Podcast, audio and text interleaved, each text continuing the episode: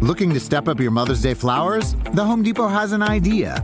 Let Mom's Green Thumb do some digging with colorful flowers, pots, and premium soils to bring out the most in her patios, walkways, and gardens. Right now, get Vigoro potting soil just $8.97 for strong, healthy, vibrant plants, indoors and outside.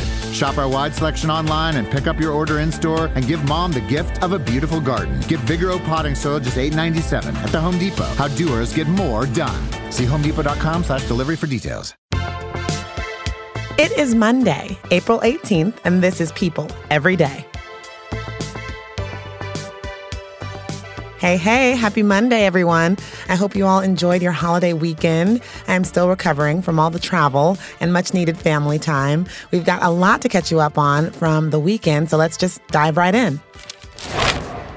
Yesterday, like millions around the world, the UK's royal family gathered for their Easter celebrations. This year was the first time since the COVID 19 pandemic that the royal family was able to openly celebrate Easter in their traditional fashion at St. George's Chapel in Windsor Castle. William and Kate were joined for Sunday Mass by their two oldest children, Prince George, who's eight, and Princess Charlotte, who's six, which marked the first time the brother and sister were in attendance for Easter service with mom and dad.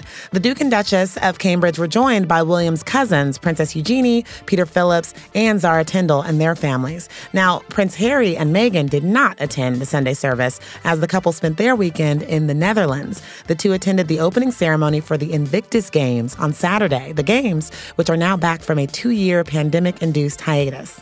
And it should be noted that Her Majesty, the Queen, was not in attendance as well. Queen Elizabeth is a devout Christian and head of the Church of England who regularly attends services in person and virtually. But in recent weeks, the Queen has scaled back some public appearances. It was widely reported that her bout with COVID 19 did leave her more prone to exhaustion. And let's not forget, she turns 96 this week. That said, it was nice to see most of the royal family out and about celebrating this weekend. Now, for another royal family who was able to spend the holiday together, surrounded by their loved ones, Princess Charlene of Monaco shared a photo of her family late Sunday afternoon. The photo features the princess, her husband Prince Albert, and their seven year old twins, Prince Jacques and Princess Gabrielle. Princess Charlene has notably been apart from her husband and her young children for quite some time due to ongoing health issues. But it appears she was able to spend the holiday at home with her family.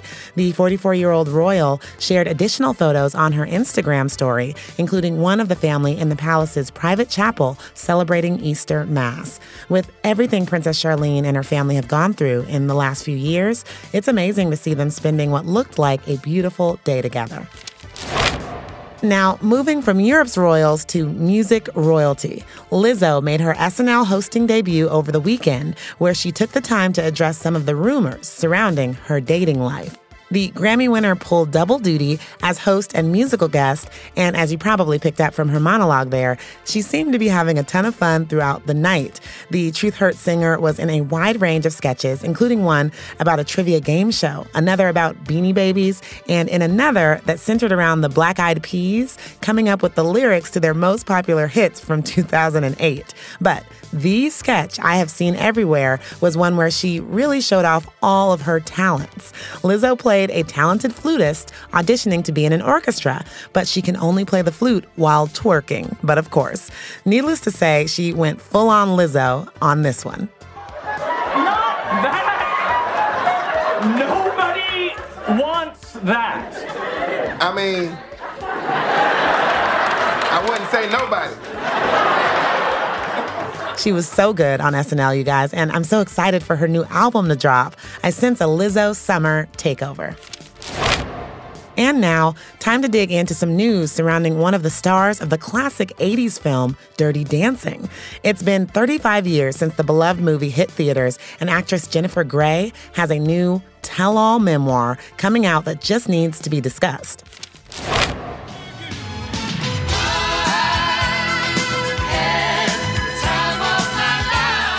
I love the movie Dirty Dancing almost as much as my big sister, who would watch it over and over and over again as a kid. Jennifer Grey, who, as we all know, plays Baby in the film, has a new memoir out and it is juicy, you guys. The book is aptly titled Out of the Corner. And she talks about everything from her past romantic relationships to the nose jobs that she had to working with Patrick Swayze and so much more. So joining me now is People's Deputy West Coast Editor, Jason Sheeler. Hey, Jason. Hey, Janine. Before we jump into the book's contents, um, you spoke to Jennifer at her home and, and she told you why she decided to even write this book in the first place. It's a really interesting idea that we tend to lie to ourselves, right? I completely related to her when she told me that, you know, we build these narratives in our head over time and, and we tell ourselves that things happened a certain way and we become convinced that things happen a certain way. And then we spend our lifetime responding to these legends that we've told ourselves. What Jennifer found in revisiting her journals in the writing of this book is that some of the things that she remembers and that she knew with absolute certainty really didn't happen the way that she thought that mm. they did. And she really wrote this book to lay a history for for her own daughter, Stella, um, because she wants Stella to understand her own family's past. She opened up about the two nose jobs that have made a lot of headlines over the years and how people didn't recognize her after she had them. Tell me more about this. Jennifer always liked the way she looked. She she was born into a very well-known and famous acting family. Her father Joel Grey is um, an Oscar-winning actor. They were recognized when they would go out. She grew up completely anti-rhinoplasty. She liked the, the nose of her ancestors. She, she told me she liked her look. But her her mother, who who had also been a performer before she got married, kind of set the stage for Jennifer by saying, if, if you want to act, if you want to be cast, if you want to make it, you're going to have to change your nose. And then ultimately, to get cast, to, to, get more jobs to work, she underwent rhinoplasty once and was happy with it. It was kind of a slightly altered look. You know, people may not entirely notice. And then to fix a, a, slight complication from the first nose job, uh, she underwent a second procedure, mm. and that's where that's where it's a little more drastic. The first time she went out in public after the second nose job, she was at a movie premiere. She sat behind Michael Douglas. He turned around. She's like, "Hi, Michael," and he didn't recognize her. And that's when she says that she, you know, began to feel invisible and that's when this legend you know began that she was you know perhaps banished from hollywood that she was unrecognizable and then people began to take ownership of her nose right people began to ownership of her own narrative that she was somehow addicted to plastic surgery all of these mistruths and lies mm-hmm. Well, well, let's talk about Jennifer's Dirty Dancing co star, the late Mr. Patrick Swayze. So while Baby and Johnny were totally into each other in the film, things could not have been more different off camera. Jennifer and Patrick had worked together on Red Dawn, mm-hmm. nuclear war, like, you know, apocalyptic movie. High school kids, you know, were like going up against the enemy. So there's a lot of pranks on, on Red Dawn. And so they knew each other from there. Patrick was a big carouser and a big practical joker on set. And so Jennifer was the first to be cast for Dirty Dancing. And then along came Patrick, and Jennifer was like, it can't be this guy. It can't be this guy. Like, I, like, you know, we just, there's just no chemistry. It just, it's not right. So and Patrick got it. And they just, they were not a, off camera, they were not a natural fit. But yeah. as Jennifer knows now, that slight tension, that slight, it's just not quite working. Well, that's what the whole movie's about because Baby and yeah. Johnny really weren't a good fit. Johnny did not yeah. want to be dancing with Baby. you know, she couldn't dance. It really worked. That tension really worked. And, and, in fact, you know, she says, look, if I could say anything to Patrick today, it's that I really couldn't truly appreciate you exactly as you are. And like that goes for so much of us in life, right? Like it just we just sometimes we just want someone to be slightly different so we're more comfortable instead of just fully accepting someone for who they are. The one co-star that Jennifer did have chemistry with was Matthew Broderick, who she worked with on Ferris Bueller's Day Off. And she said she was really in love with him, right? Beyond in love. You know, she told me that there was something familiar about about Matthew. She had never dated a Jewish guy before. He grew up in the village. He, had, he was the child of artists. She's a thing. She told me she's got. I've got a thing about talent. I mean, he was a, a white hot star, you know, Brighton Beach Memoirs and Torch Song Trilogy and Ferris Bueller's. I mean, he was War Games, you know, he's a huge, huge deal. Yeah. And she was really, really into his into his talent. One of the darkest moments in Jennifer and Matthew's relationship was that tragic car crash that they were in back in 1987. Two people were killed. It's, it's just horrible. And for a while, neither of them said anything about it. So, so what is Jennifer saying about it now? Jennifer had never spoken about about this extreme tragedy that, that happened. Like it's in the book and we spoke briefly about it, but it was like really heavy. You know, she said it changed my life forever and there's no one to blame it. She, she's not here to, to share some secret. You know, it, it's all out there. It was just an mm-hmm. accident and it was a tragic accident. I mean, two people were killed. Matthew was injured. She was injured. You know, Jennifer years later would, would have to have surgeries to even correct some of those injuries in, in her spine and in her neck. And, and she knows that it just is something that she's going to be holding on to forever. Well, after her relationship ended with Matthew, she dated Johnny Depp, and she didn't hold back Oh about their chemistry together. What did she tell you about Mr. Depp? like let's pause and think about this. So Jennifer Grey went from Matthew Broderick to Johnny Depp. And this is Johnny Depp, by the way. This is Johnny Depp circa 21 Jump Street. So he he hadn't really popped through yet. She's like he's like a big deal in like the Tiger Beat scene, but Jennifer mm-hmm. being like the incredibly cool girl she was, like she's like best friends with Madonna at the time, by the way. They don't even know who Johnny Depp really is. She just kind of thought he was hot. and so and she told me like she's like there was some heat um and she said it was like an effing bonfire. Wow. Oh, I love a juicy celebrity memoir. Okay, and by the way, I will tell you, at the time that she was dating Johnny Depp, do you know who she was living next door to, Janine? Who? Winona Ryder. So Jennifer went from Matthew to Johnny Depp, and then Johnny Depp went from Jennifer Grey to Winona Ryder, and now your head just exploded.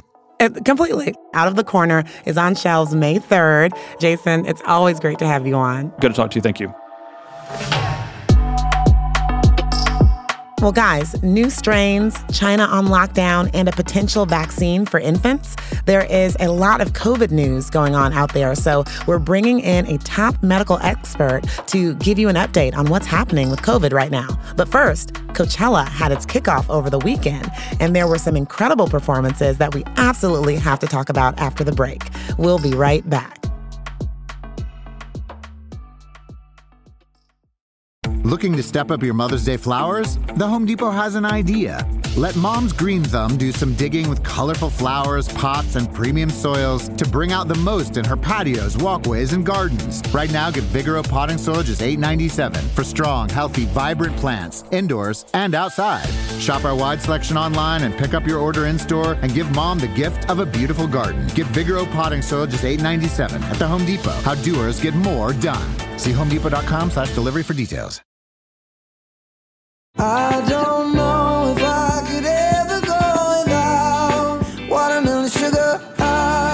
We're back, and we've got to get into all of this Coachella news. On Friday night, Harry Styles made his presence known during a show stopping set list as he closed out the night. The former One Direction singer opened with his brand new single, As It Was, before belting out hits like Adore You, Watermelon Sugar, my favorite, and Golden. And then he had a surprise guest join him on stage. Man, I feel like a woman. That's right. Harry sang along with country star Shania Twain to her songs Man, I Feel Like a Woman, and You're Still the One. Needless to say, the crowd was loving it. Shania recently hinted on Access Daily that she and Harry may have a collab in the works together.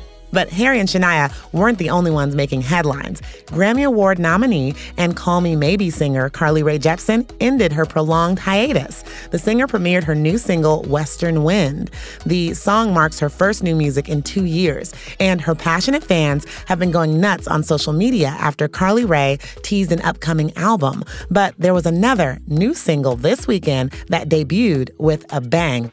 And if the beat live, you know Lil Juke made it. Body, yaddy, yaddy, yaddy. Megan Thee Stallion trotted out a new diss track reportedly titled Use a Bee during her first ever Coachella performance. According to reporting by Pitchfork, the 27 year old Sweetest Pie singer's new track samples Jodeci and Wu Tang's Freek'n You remix and appears to take aim at an ex, and fans are speculating it's directed at rapper Tory Lanez, who allegedly shot her in the foot back in 2020. He later pled not guilty to those charges. So Megan prefaced the performance saying the song is, quote, very mother effing personal and dedicated to whom it may the F concern. Ooh, I don't know about you guys, but I am very eager to hear what more she has to say about this one.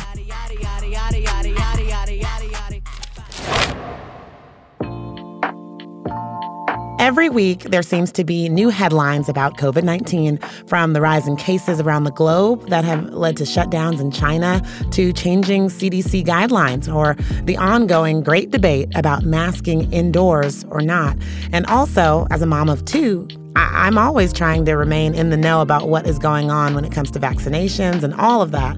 I'm so happy to have Vanderbilt University infectious disease specialist and public health expert, Dr. William Schaffner, here to help break down everything there is to know about the latest developments surrounding COVID 19. Hi, Dr. Schaffner. Welcome back to the show. Good to be with you, Janine. So, just when everyone thought we were nearing the end of COVID, a new variant has been detected, Omicron BA um, that scientists believe is more potent than the ones that preceded it. So, what should we know about this particular variant and how does it compare to the others? Well, Janine, there are three important characteristics we look at for all variants. The first is how contagious is it? And yes, BA2 is even more contagious than was Omicron, so it's spreading widely.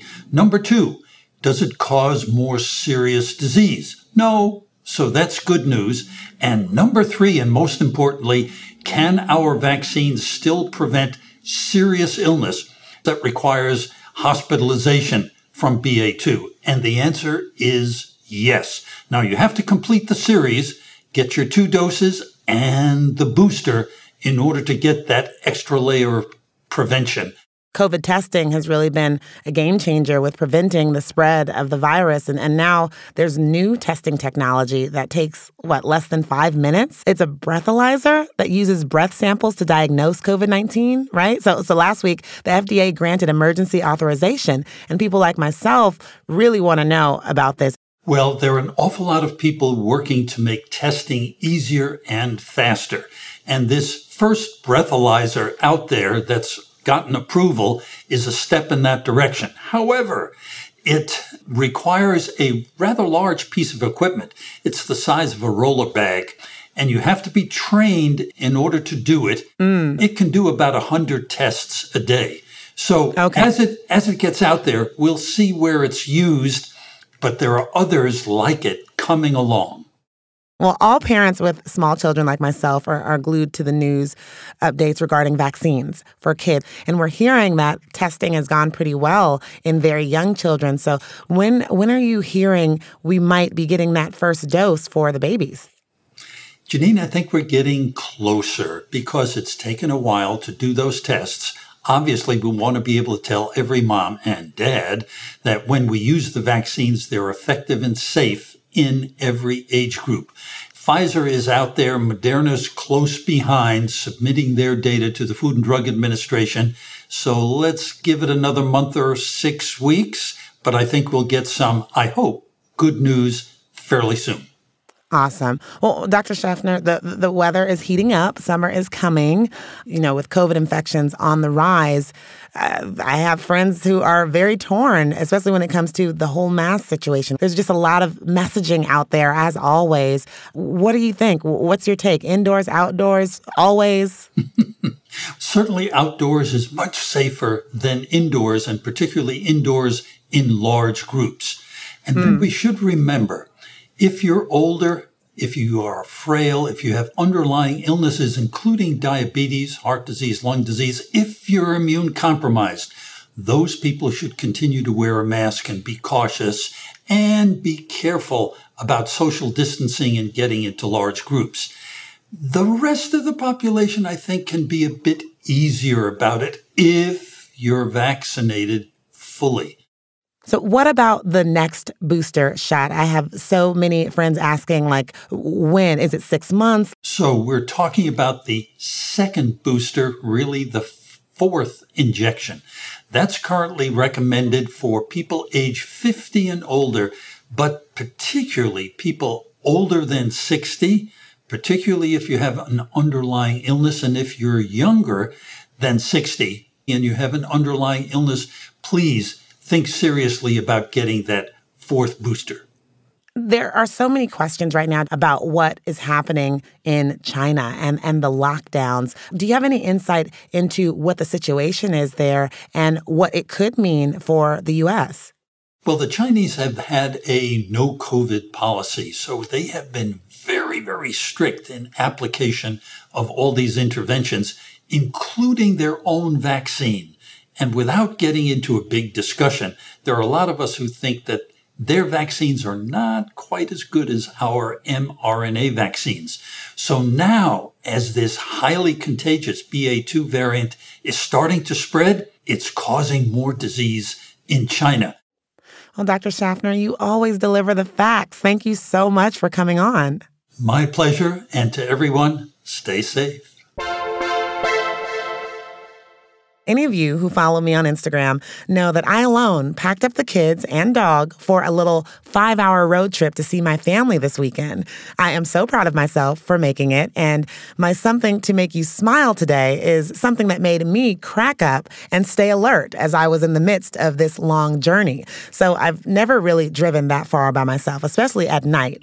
And I, of course, drank coffee. I, I queued up the new White Eagle True Crime podcast. I listened to some Cardi B once the kids kids were asleep to stay pumped up. And then with about 100 miles left, I, you know, was starting to get bored. I, I tried to do some grade school mental math that humbled the crap out of me, you guys. I was like, oh, I'm going 80 miles an hour and I have 95 miles to go. Exactly how long will it take me to get there? Well, it took me getting there to figure out because my long division skills are now non existent. And all I could do was just laugh as I crunched number that was wrong number after wrong number. It's sad but true.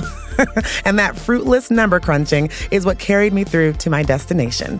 Thank you all for downloading and listening again today. Enjoy the rest of your evening, and we'll see you back here tomorrow for another episode of People Every Day.